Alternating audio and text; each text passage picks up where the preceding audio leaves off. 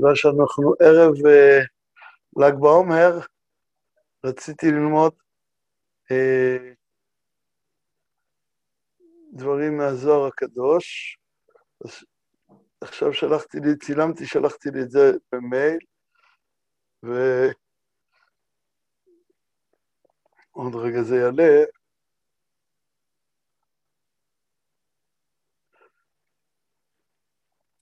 יש לנו פה דוגמה, נתחיל כבר לדבר על זה. אה, הנה. אה, בכלל שלחו לי את זה כבר קודם.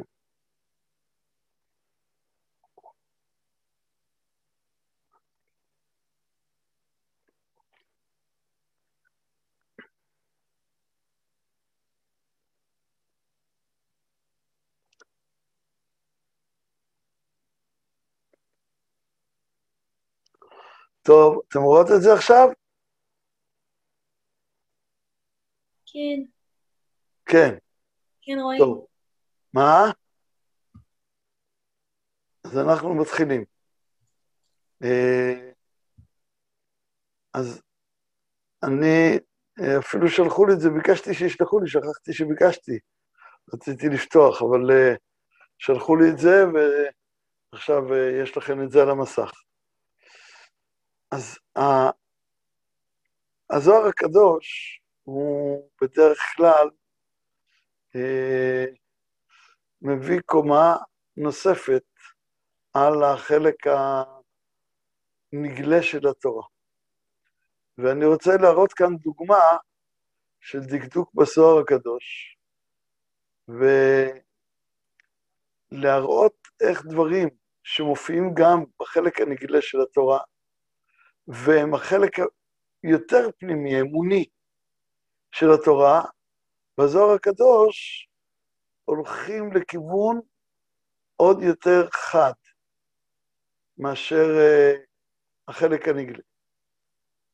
אז אנחנו נקרא את הזוהר, ואחר כך uh, יש לכם, לפניכם גם את התרגום, כך ש... לא נצטרך אה, לעסוק הרבה בתרגום הזה, הוא פשוט נמצא לפניכם למטה במתוק מדבש, ואנחנו נעסוק רק במתח שבין דברי הזוהר הקדוש לבין כל מה שאנחנו יודעים, ואני מניח שרובכן, אם לא כולכן, יודעים אה, אה, את הדברים מהחלק האגדי המדרשי של התורה. רק שנייה אחת.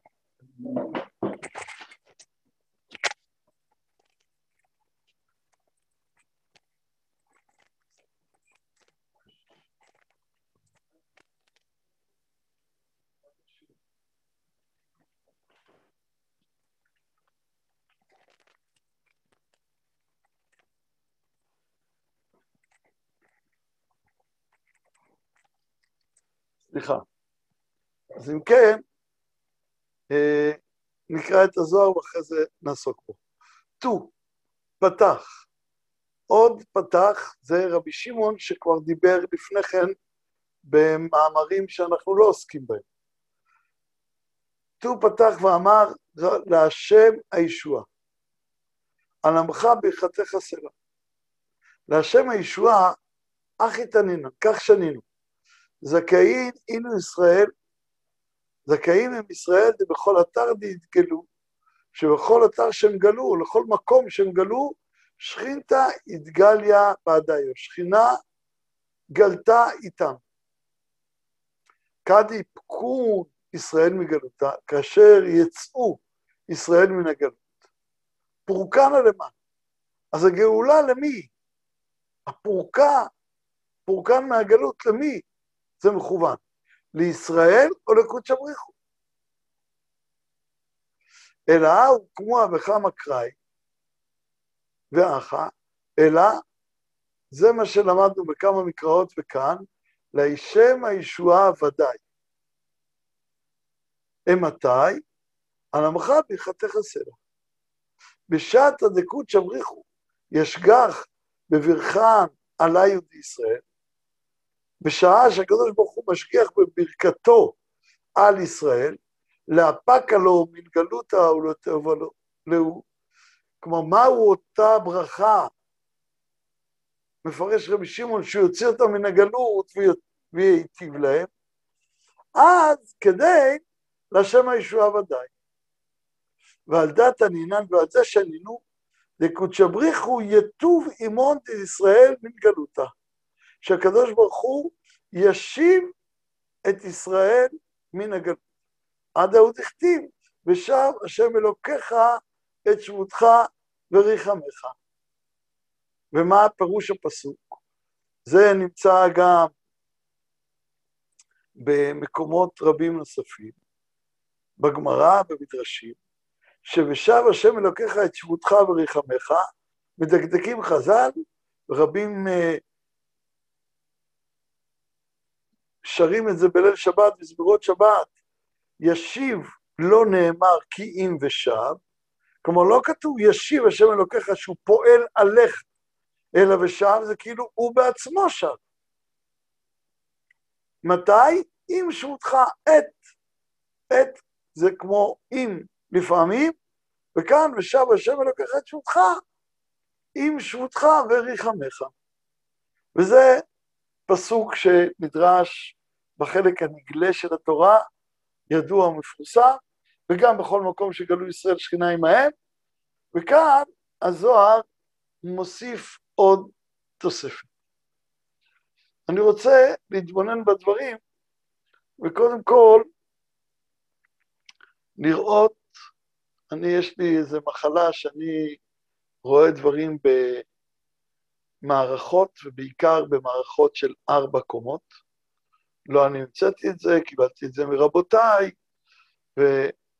ובעלי פנימיות התורה כך רואים הרבה. אני לא הרבה מטריד אתכם בראייה הזאת, אבל המחשבות שלי הן מאוד נוטות לזה.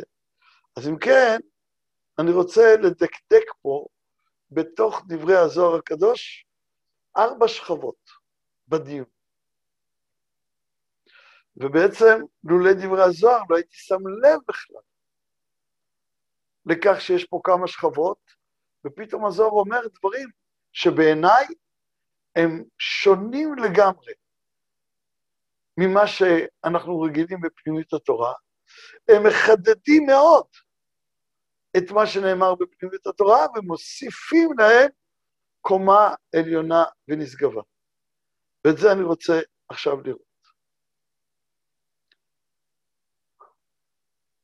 קודם כל נציג את ארבעת הקומות, בלי להסביר יותר מדי, מי שרוצה לכתוב לעצמה שיהיה לה אה, בהיר, אז אה, אפשר. הקומה הראשונה זה כל מקום שגלו ישראל, שכינה עמנו. ואנחנו מכירים את זה מאין ספור מקורות, זה כתוב בחלק הנגלה של התורה, לא רק בזוהר הקדוש. כל מקום שגלו ישראל, שכינה עמנו. זה באמת זכות גדולה, זה דבר מופלא, מדהים, ועוד נחזור אליו, להסביר. הקומה השנייה בעיניי, שהיא סיפור אחר, הזוהר מחדד את זה שזה סיפור אחר. זה ושב השם אלוקיך את שבותך וריחמך. כלומר, שלא רק שביציאה לגלות הוא יוצא איתנו, גם בחזרה מן הגלות הוא חוזר איתנו. אז אחד שהוא איתנו בגלות, ושתיים זה שהוא חוזר איתנו מן הגלות. ועוד מעט נסביר למה זה דבר אחר לחלוטין. אבל זו הקומה השנייה. בניגלה של התורה יש את שני הקומות, אבל לא מחודד שזה שני קומות. שניהם כתובים, וזה נראה כאילו זה אותו דבר, הולכים, חוזרים. אבל הזוהר מחדד, זה שני סיפורים שונים לגמרי. אז שתי המדרגות הראשונות נכתבות גם בניגלה של תורה. עכשיו יש קומה שלישית. קומה שלישית זה השאלה, האם זה ישראל או הקדוש ברוך הוא? ועוד מעט נסביר מה ההבדל בין זה לבין הקומה השנייה, ושב השם אלוקיך, שכאילו יש כבר תשובה. אבל אנחנו נסביר שאין תשובה בשב השם אלוקיך. הזוהר אומר, תנינו, הרי שנינו. לא, זה לא מספיק. עדיין יש לי שאלה. ומה התשובה? להשם הישוע. שזה הקומה הרביעית. הקומה הרביעית זה שהישועה להשם.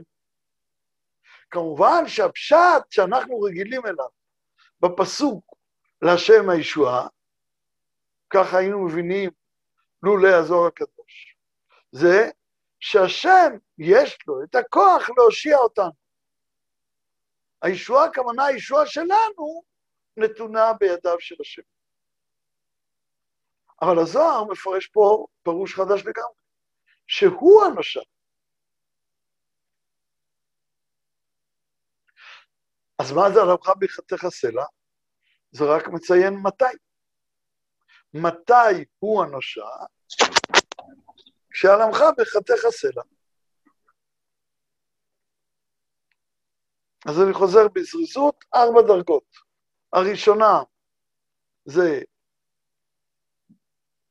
השכינה גולה עם ישראל, השנייה זה אישבה עם ישראל, השלישית, שאלה למי הישועה, הרביעית, תשובה להשם הישועה. ועכשיו נסביר אותם דרגה אחרי דרגה לאט לאט.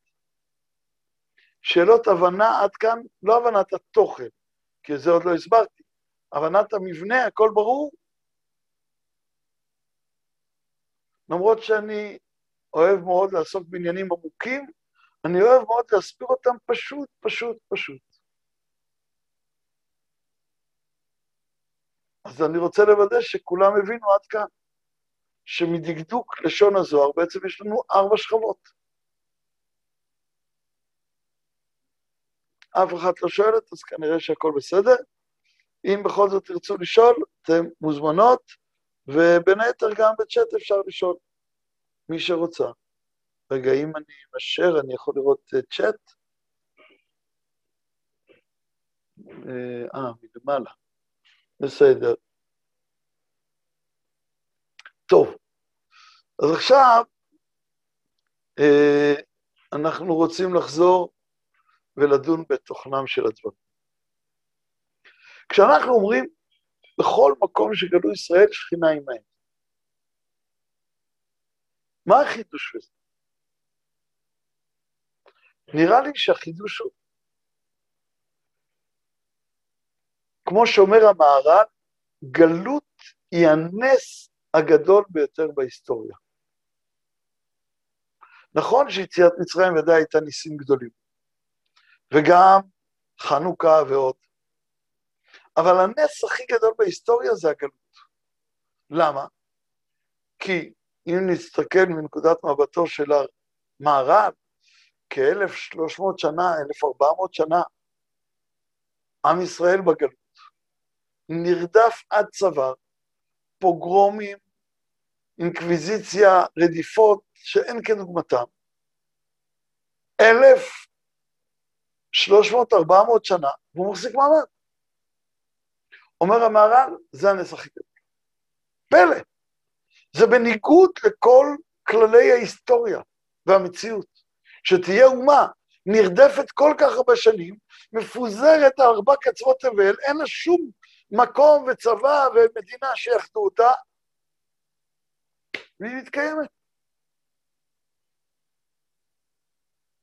פוגעים בה מסעי צלב, והיא ממשיכה, ויוצרת ומגדלת דמויות ענק. לא יאומן. אז אם כן, אנחנו צריכים להבין שזה שגלו ישראל, זה לא אומר שהקדוש ברוך הוא עזב אותם. הקדוש ברוך הוא שומר עליהם גם בגלות, וזה הנס הכי גדול. ש... ישראל לא קלים בגלות, זה נס. והיה מקום לפרש שכל מקום שגלו ישראל שכינה עמהם, זאת הכוונה. שהיא שכינה שומרת עליהם. אבל בכל זאת יש פה חידוש גדול. אפשר היה לומר שהיא שומרת מרחוק, היא לא איתם.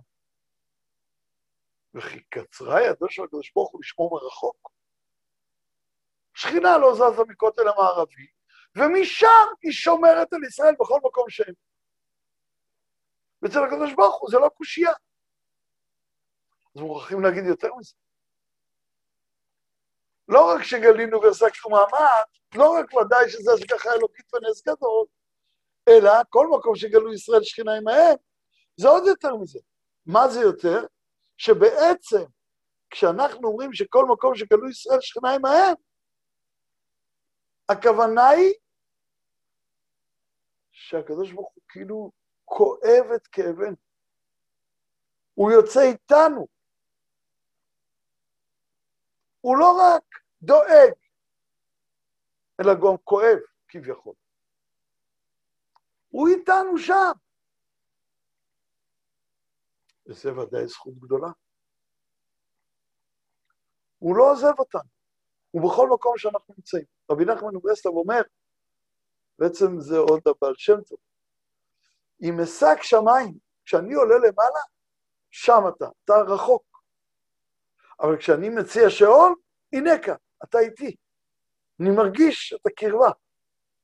והקדוש ברוך הוא, למרות הגלות, מתקרב לישראל, עמו אנוכי בצרה.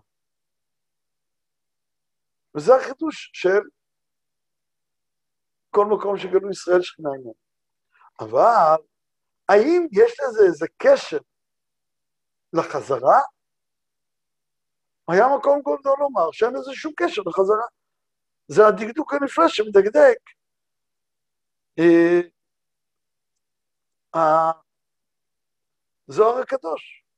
הם יצאו, מי אמר שהוא חוזר? למה שלא יחזור? כי הוא לא באמת שם בכלל. אנחנו שם, הוא רק בא להזדהות. אנחנו צריכים לצאת כי אנחנו משועבדים, כבולים, כלואים. הוא לא צריך לצאת כי הוא לא כבול, הוא לא משועבד. הוא רק מזדהה. ממילא כשיוצאים, אז פסקה השמירה, הדאגה וההזדהות. אבל הוא לא צריך לצאת, הוא לא בגלות בכלל. ולכאורה היה מקום להגיד שאנחנו זוכים שהוא יצא איתנו, אבל לא זקוקים בכלל לזה שהוא יחזור איתנו. אין, אין שייכות בכלל לזה שהוא יחזור איתנו. לכן, כל מקום שגלו ישראל זה מדרגה בפני עצמה.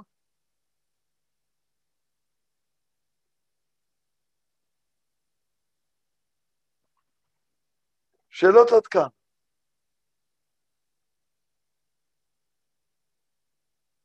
הלאה. אומר הפסוק, ובאמת גם הוא מופיע בחלק הנגלה של התורה. אומר הפסוק, ושב השם אלוקיך את שמותך וריחמך. זה גם בחזרה. אבל עכשיו צריך להבין למה. מה קשור חזרה לעניין? תשובה, קשור. למה זה קשור? כי באמת ההזדהות היא עוד יותר עמוקה. ההזדהות זה כאילו הוא בעצמו כואב כל כך, שזה פוגע בו. זה לא רק למעננו, זה לא רק שהוא עושה איזה יציאה החוצה בשבילנו, כביכול גם אצלו זה קלקול כל האהבה שלו לישראל. כביכול הוא נפגע מהגלות, והוא צריך לצאת מהפגיעה הזאת. זה באמת דבר מופלא מאוד, אבל עד כאן זה עוד לא פנימיות התורה בכלל. נכון, זו התנוצצות של פנימיות בחלק הנגלה. גם בחלק הנגלה שאנחנו שומעים, יש עוד דברים אמוניים, עמוקים, מופלאים, לפעמים מופלאים ביותר. אבל אנחנו רוצים כאן להסביר שזה עדיין לא פנימיות התורה, זה כתוב בנגלה של התורה, שזה פלא. אבל כל כך גדלה ההזדהות של הקדוש ברוך הוא איתנו, שכאילו הכאב הוא ממש אצלו, ולכן הוא צריך לצאת מהכאב הזה. אלא שהיציאה הזאת היא לא עיקרית, אלא תפלה. אם נתבונן בפסוק ושב השם אלוקיך את שבותך וריחמך, כפי שחז"ל פירשו אותו, ודקדקו, שלא כתוב ישיב השם אלוקיך, שזה פעולה עלינו, אלא ושב, שזה כביכול פעולה עליו. אם זה פעולה עליו, אז ממילא הקדוש ברוך הוא שותף.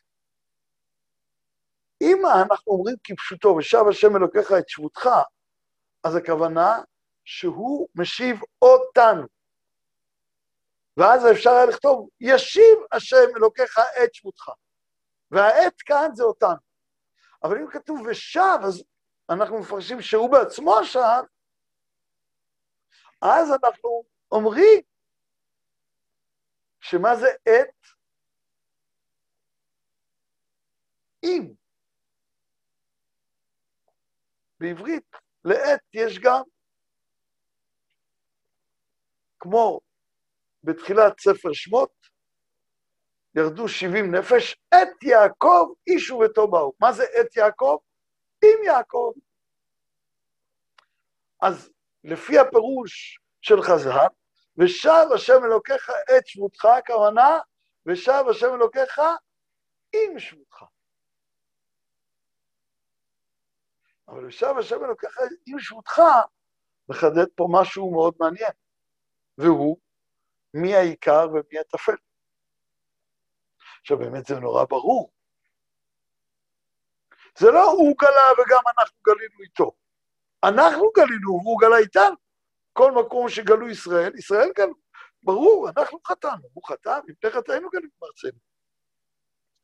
אז אנחנו חטאנו וגלינו, ובחסד השם עלינו, בגודל אהבתו אותנו, הוא גלה איתנו.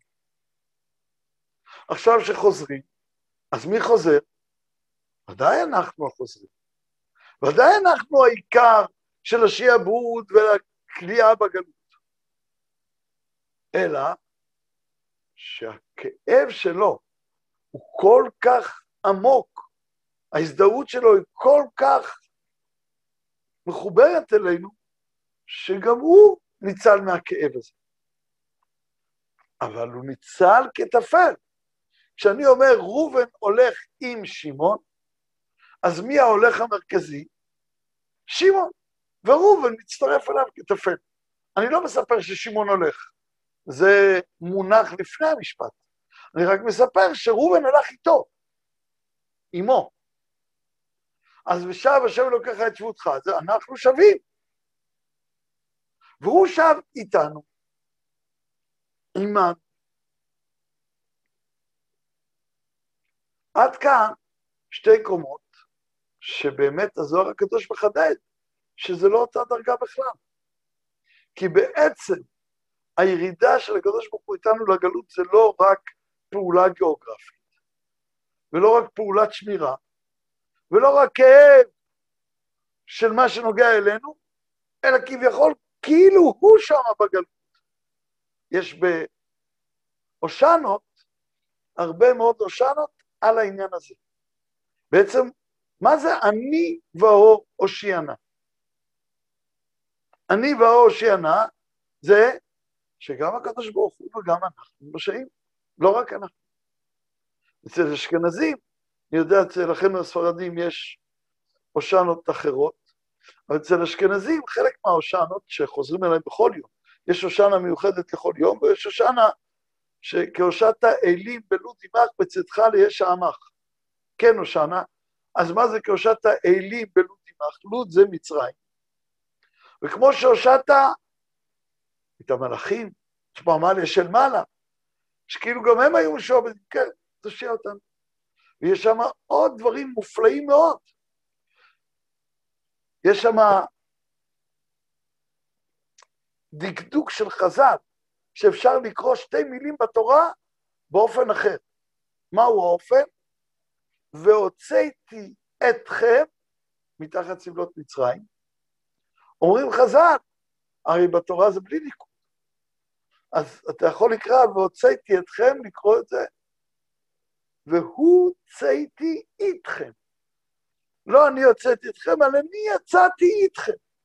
וזה בדיוק אותה דרגה של ושם השם לקח את שבטך וירחמך.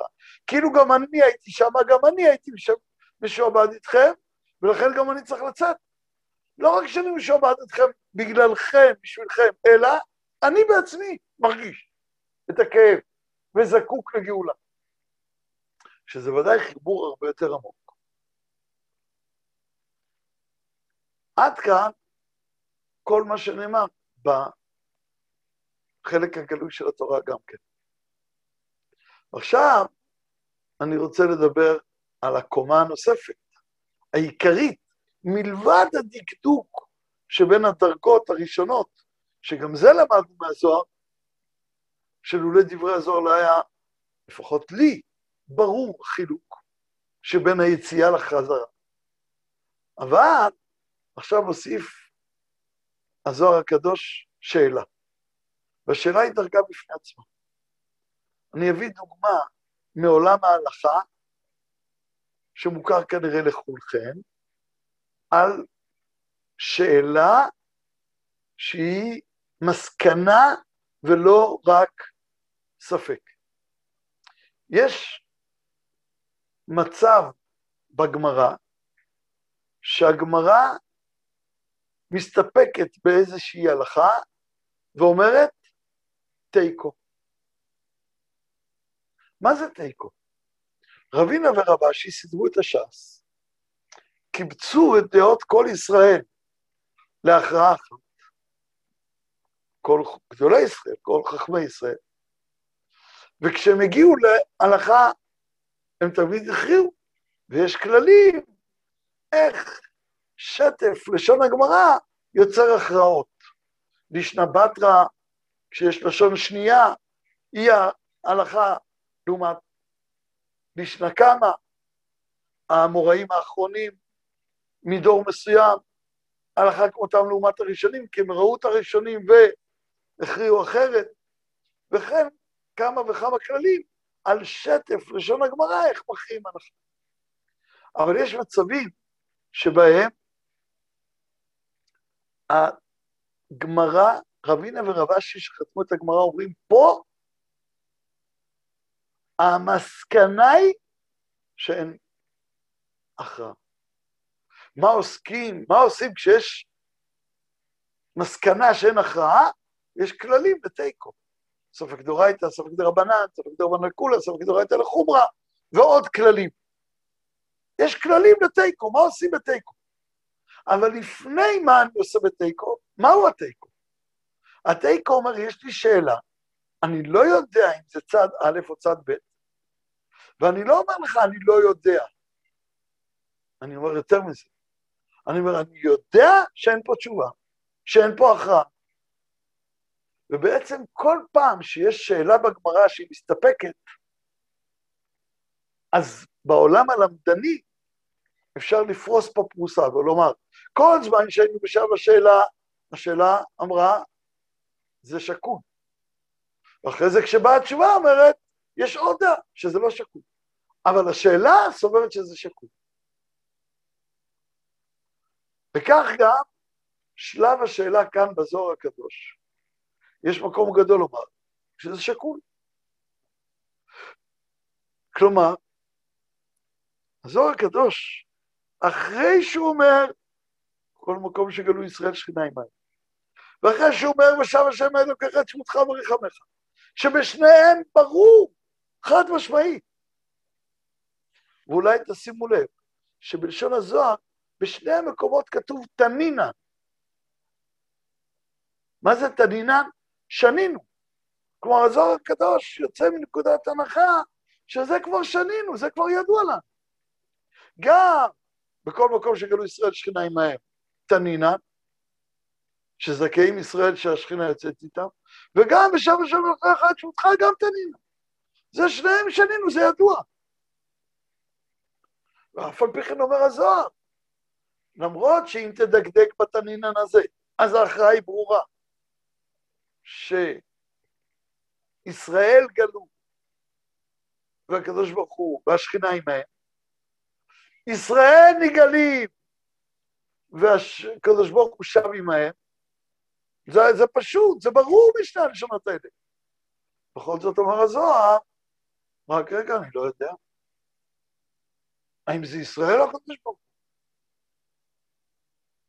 כלומר שגם אחרי כל מה שאמרנו, עדיין יש מקום לשאלה, ואנחנו רוצים ללכת עוד שלב אחד ולהגיד, לא רק שיש מקום לשאלה, אלא יש הכרעה, שזה שקול לכאן ולכאן. ההכרעה היא שאין הכרעה לצד אחד וזהו, אלא הם שקולים. ואנחנו צריכים להבין מה זה המצב השקול הזה, שהזוהר משאיר אותו בשאלה. אחרי זה יהיה לנו דרגה רביעית, שזה מסקנת הזוהר, וזה בית פתיחת הזוהר. זה מה שרבי שמעון רצה להגיד. מה שרבי שמעון אומר פה, רבי שמעון בר יוחאי מגלה לנו את התשובה. רק בשביל לגלות את התשובה, הוא אומר, אתה הרי יודע שכל מקום שגלו ישראל שכניים, אני לא יודע אם זה זה או זה. אני אומר לך, התשובה היא להשם הישועה. הישועה היא לא, והכוונה היא לא כעיקרי, כי ברור שגם לנו תהיה הישועה. הרי זה מה שאומר הזוהר, למך ביחתך סלע. כלומר, שכשאתה גואל אותנו ועושה לנו טובות, אז זה השם הישועה. אלא, אז מה, אז מה זה להשם הישועה? מה היה הספק פה? מוכרחים לומר שזה העיקר וזה הטפל. בזמן שהקדוש ברוך הוא ישיב לישראל, את ישראל, על עמך ברכתך סלע, אז זה הזמן שלמי תהיה הישועה? להשם. ועכשיו אנחנו צריכים להסביר את שני העניינים הללו. כלומר, גם את השאלה שמכרעת שהצדדים שקולים, וגם עוד שלב אחרי שרבי שמעון אומר לך, והם לא שקולים. אז בואו נתחיל מהשלב שהם שקולים. חז"ל אומרים על שיר השירים. שיר השירים הוא בעצם היסוד של הזוהר הקדוש. בתנ"ך, הספר שהכי אה, מכוון בכל ענייני הזוהר הקדוש זה שיר השירים. ורמז חשוב בעניין הזה זה הפסוק תוכו רצוף אהבה, שדרשו אותו רבותינו, גדולי החסידות, שתוכו הכוונה הפנימיות שלו, תוך. בתוכו הפנימיות היא תמיד רצופה אהבה. והיא מספרת את הקשר בין הקדוש ברוך הוא לישראל, לא בסיפור של יראה, של מצווה, של אהבה על תנאי, תקיים, אני אוהב, לא תקיים, אני לא אוהב, אלא האהבה שאינת לא אוהבת דבר, זה תורתו של רבי שמעון ברוך. אני מקווה שיצא היום אה, בקבוצות וואטסאפ, לא יודע, יש קבוצת וואטסאפ לכל הלומדות פה? יש. ובטח יש פה מישהי עם קשר לקבוצות וואטסאפ אה, של אברכיות של הישיבה, או של אה, מאן דהוא, או של מזכירות הישיבה.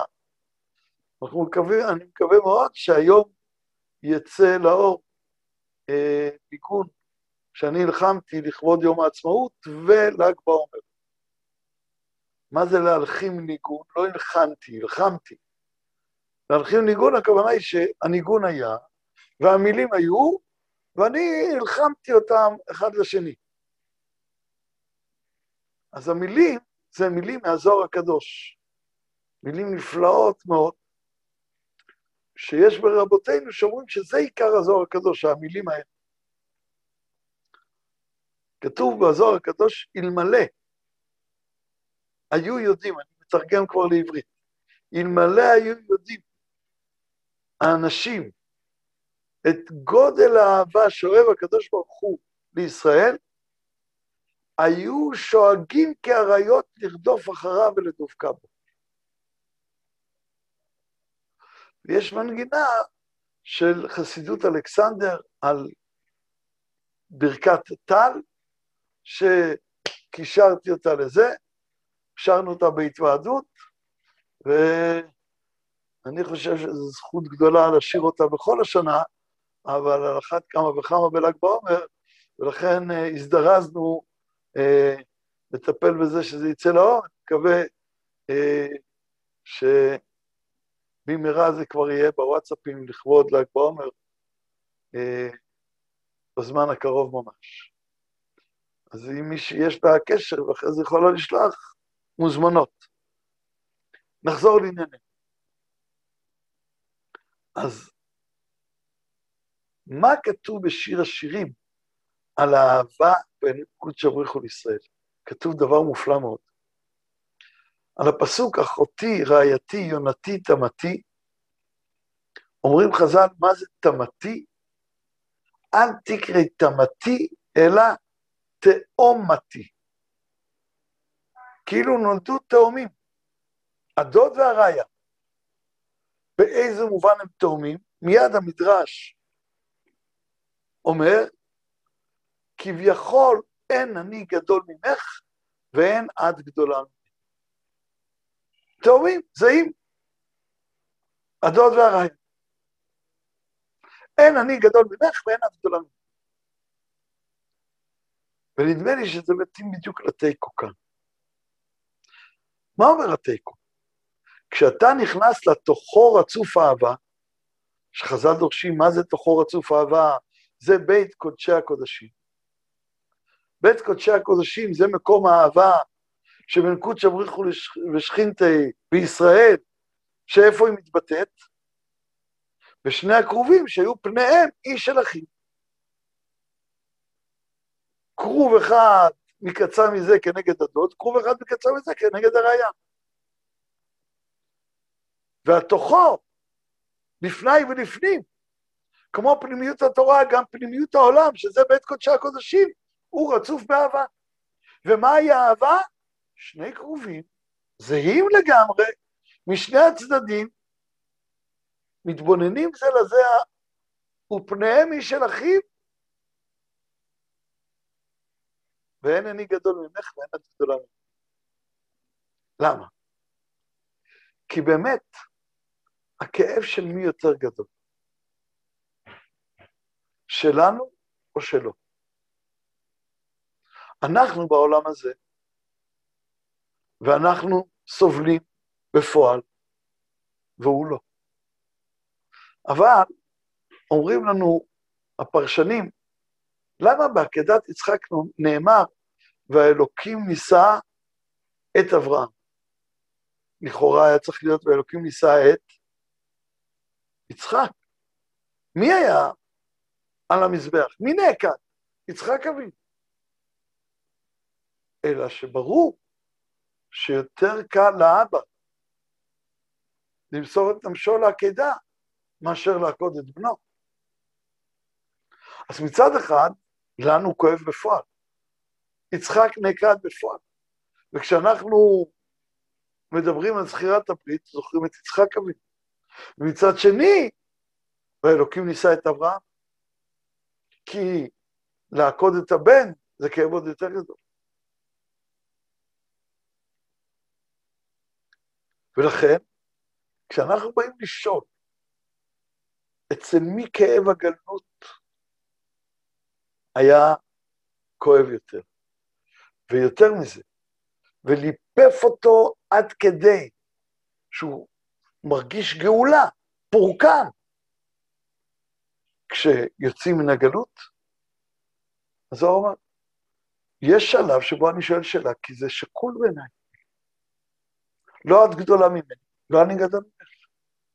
שני הקרובים, פניהם משל אחים. אנחנו כאבנו את הכאב בפועל, ועברנו את כל נוראות הגלות, והקדוש ברוך הוא כאב את זה שרעייתו עוברת כאב כזה.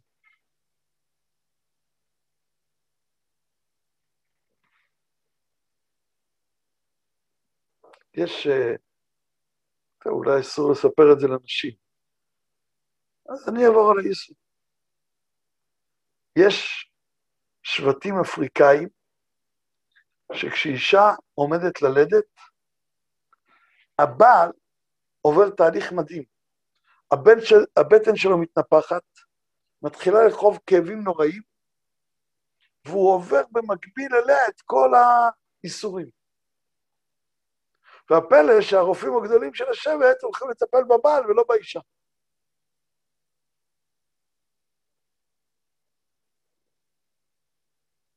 בדרך בדיחותא אומרים שפעם אה, זוג נסעו ללידה, והבעל מחכה בחוץ, ובאה אחות להגיד, זה בן או בת? זאת אומרת, זה בת. אמר, ברוך השם, שלא תצטרך לעבור מה שאני עברתי. עכשיו, כשאנחנו אומרים, והאלוקים נישא את אברהם, אז אנחנו רואים שיש בזה גם, זה, זה, זה בדיחה. ואני לא, לא בא לקחת מכם את הזכות הגדולה של להביא ילדים לעולם שאני לא זכיתי. אבל הזכות הגדולה הזאת לא יכולה למחוק לגמרי את זה, שכשאדם אהוב סובל, יש משהו שלסבול מבחוץ, זה כאב אפילו יותר גדול. ובפרימיטיביות, משהו מזה מתנוצץ, והאלוקים את אברהם גם מתגלה בזה. אז יש לנו ספק, האם ההזדהות שלו היא כאן או שלנו? ולכן זה שקול. זה הדרגה השלישית. אבל כבר בעצם נכנסנו לזה שזה כביכול סיפור שלו. ועכשיו אני רוצה ללכת לצד ולהגיד, למה זה סיפור שלו? באופן עוד הרבה יותר עליון, מצד מה שרבי שמעון אומר, התשובה היא להשם הישוע. מה התשובה? מאיפה הגיע אלינו כל הסיפור הזה, שאנחנו נעבור גלות וגאולה? נתרחק ואז נתקרב. וכולנו מבינים שאחרי שאנחנו מתקרב, מתרחקים, אז ההתקרבות יש בה איזה טעם נפלא של להיות קרוב כל הזמן, לעולם לא נותן את זה. בלשון רבי נחמן מברסלב, עיקר התענוג זה תענוג של רחוק שנתקרב. גלות וגאולה זה רחוק שנתקרב. אבל גם בריאת עולמות זה רחוק שנתקרב. גם כי ששת ימים עשה השם שמיים וארץ, וביום השביעי שבת נפל זה רחוק שנתקרב. ששת ימי המעשה זה ריחוק, ושבת היא שבת להשם, זה קרבה. אז הקדוש ברוך הוא בורא עולמות, העלם, ריחוק, ואחרי זה מתגלה. שישה ימים ואחרי זה שבת. כלומר, כל הרעיון הזה של ריחוק וקירוב, זה לא מפני שאנחנו חטאנו, זה לא התחיל אצלנו בכלל. של מי הסיפור הזה של ריחוק וקירוב? של הבורא כבורא עולמות. זה אצלו.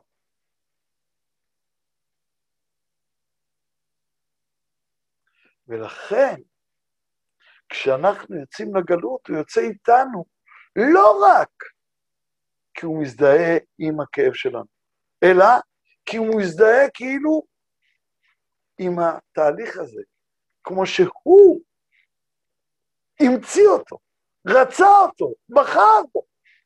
כי הרי לפני שהוא ברא עולמות, הכל היה אור. ולמה יש הלם? כדי שיהיה רחוק שנתקרב. ולכן זה גם מתגלה בישראל, שיתרחקו ויתקרבו. אפשר היה לעשות עם שלא יחטא.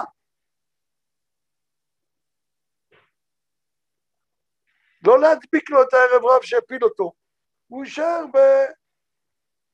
בפרחה נשמתם של מתן תורה, וזהו. הקדוש ברוך הוא בורא אותנו כרחוק שנתקרב, כי זה השורש האלוקי. יש סוף מעשה במחשבה תחילה. אתה יכול להגיד, יש צד המחשבה, יש צד המעשה, והם שקולים. זה השאלה. אבל מה התשובה? שאיפה נמצא סוף המעשה? בתוך המחשבה תחילה.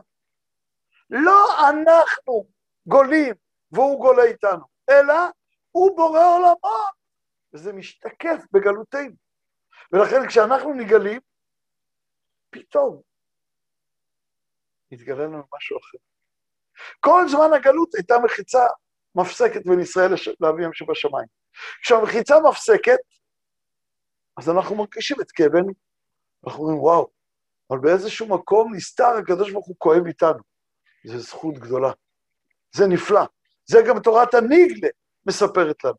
אבל אנחנו פה והוא שם.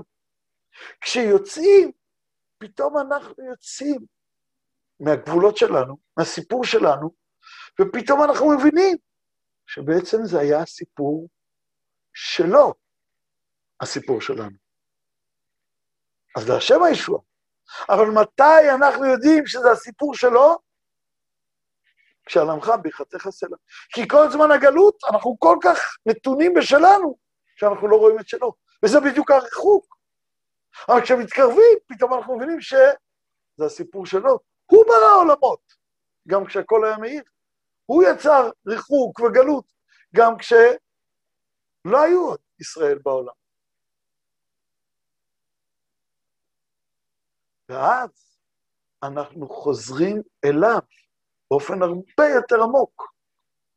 לא רק גיאוגרפית, כמו שכשיצאנו, הוא יצא איתנו לא רק גיאוגרפית, אלא מתוך הזדהות עמוקה, כשאנחנו חוזרים, אנחנו חוזרים אליו לא רק לארצו, אלא גם כביכול התהליכים הפנימיים שלו. זה מה שמגלה פנימיות התורה. את המרכיבים של התהליכים האלוקיים, שהם נסתרים בנגלה של התורה. זה דומה קצת למה שקרה ביום ראש השנה, שקרו בו שני דברים. אחד, נבראו העולמות, היום הרת עולם, יש אסתר, נברא האדם הראשון, ונסתר ממנו השורש האלוקי, עד שהתגלה. יש עוד דבר, שהוא השתקפות של הבריאה. הנסירה של חווה מאדם. יש תרדמה, יש מרחק, יש נסירה, והיא גדלה כאילו לעצמה. אבל אז כשהיא חוזרת אליו, פתאום מסתבר שזאת הפעם עצם מעצמה היא בשר ובשרים. כלומר, שמה שעובר על העולמות כנפרדים, זה בעצם סיפור בתוך מה שעובר על האלוקות כשהיא בוראת עולמות. כל זמן שהיא הייתה רחוקה, הייתה נפרדות.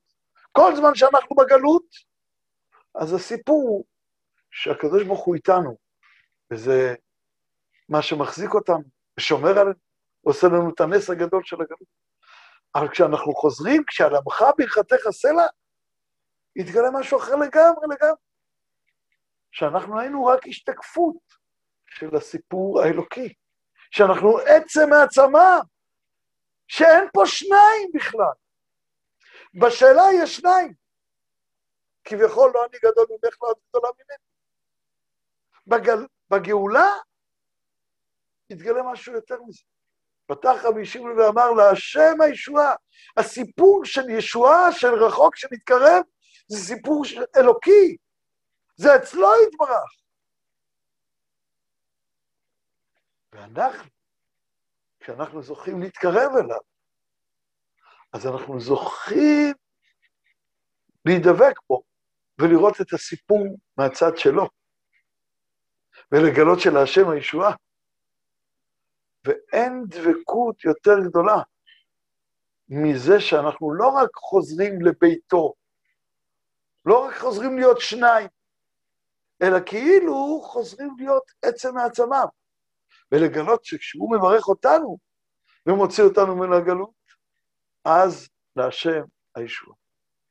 זה תורת רבי שמעון. אשרינו שזכינו את תורתו של רבי שמעון, יהי רצון שנזכה שעל עמך ברכתך סלע, שכבר פורץ ומתגלה בהקמת מדינת ישראל, בשיבתנו לארץ, יעלה עוד יותר ועוד יותר. ובעיקר, שיתגלה לנו הסיפור האלוקי של השם הישועה, שאנחנו רק השתקפות בעצם מעצמיו יתברך ויתעלה שמו. ל"ג שמח.